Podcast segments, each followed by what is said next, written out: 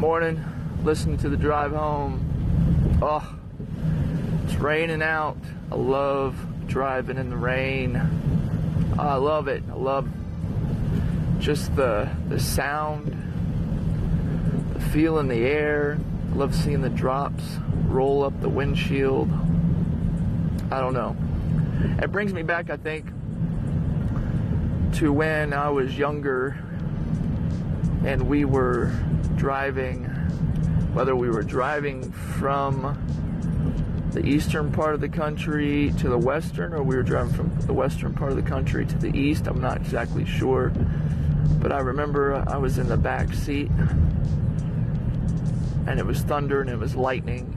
There might even have been a tornado. I remember just looking out the window and watching the raindrops dance on the window and I don't know. It's just a good memory. So I was thinking that in 1998 I started following Jesus. Um, I was in the military and uh, I uh, got into drinking pretty good. Um, I came from um, alcoholic background. My father was an alcoholic. So when I was in the service, I was over uh, stationed over in the in Germany, and I got to drink before my 21st birthday legally. So I was drinking quite a bit. And I can't remember exactly what happened, but one night I was at the club.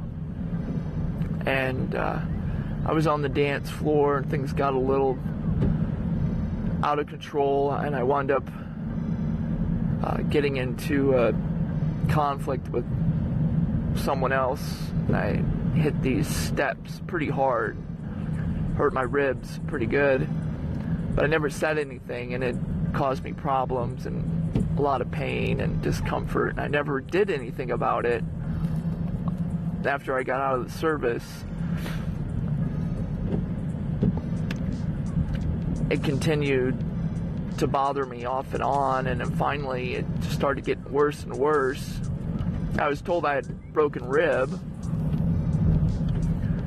um, and it used to stick out of my side and the place where I was working at required you to be on the phone for a long time so I would stand up because it bothered me sitting down and going to sleep at night it bothered me sleeping on my stomach. bothered me breathing. It just was just becoming a pain. And I really didn't know what to do about it because the job that I had at the time didn't really have good benefits. So I didn't have the medical insurance that I needed to get it done, uh, taken care of properly. So I just didn't do anything about it. Just kind of suffered. And then one morning I woke up and uh, decided to go to church, and I hadn't been to church in 10 to 12 years probably. And uh, I wound up at this church, and I'll elaborate more at another podcast if you're interested.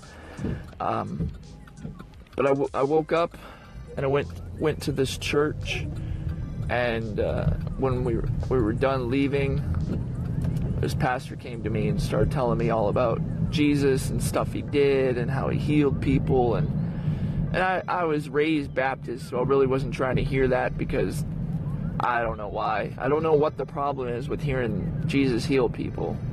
I mean, they're like, they're hurt, they're afflicted with pain or sickness or something, and he healed them, right? So why do you have a problem with? I mean, healing is good, pain not so good, sickness not good, healing good. It's kind of a elementary thing, but anyways, so there I was uh, in the church, hearing this preacher guy tell me that Jesus healed people, and I told him about my rib, and of course he wanted to pray for me, and I was just like, yeah, I'm I'm good, you know, but I wasn't.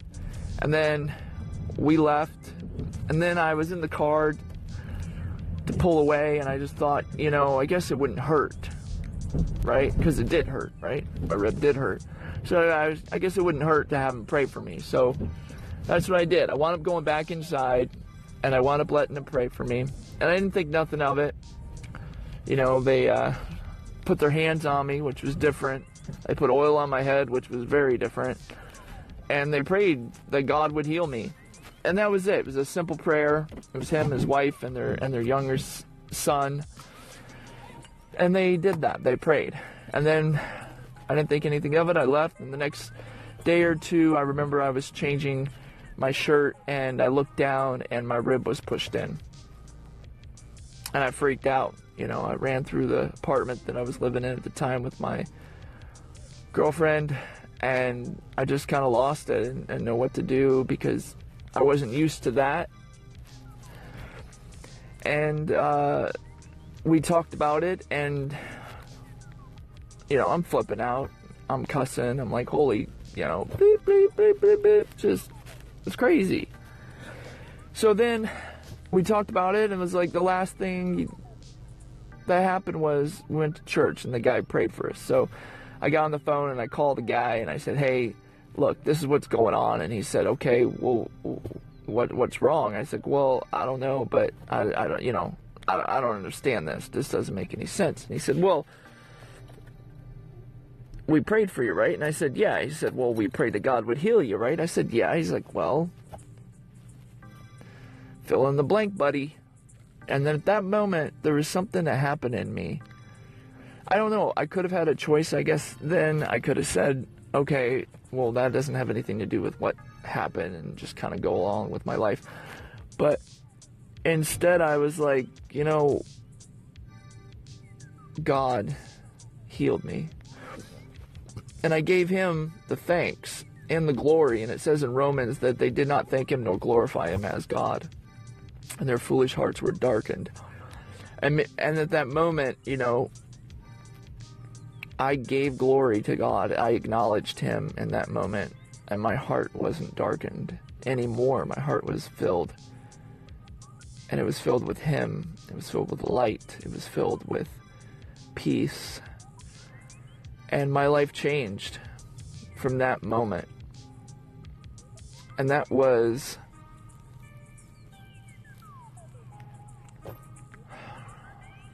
That was 20 years ago. That was 20 years ago. And yet, I don't feel like I have to generate some emotion or some feeling from back then to try to like make me feel like somehow I've not backslidden or fallen away or lost the fire or something or whatever.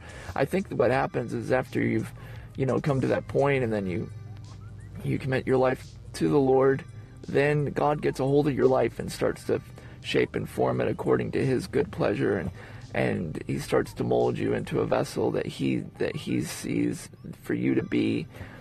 And then and then he sends you out to be a light and salt and to be in this world uh, you know that we are uh, in this world but we're not uh, of this world. Because this world feeds off of darkness.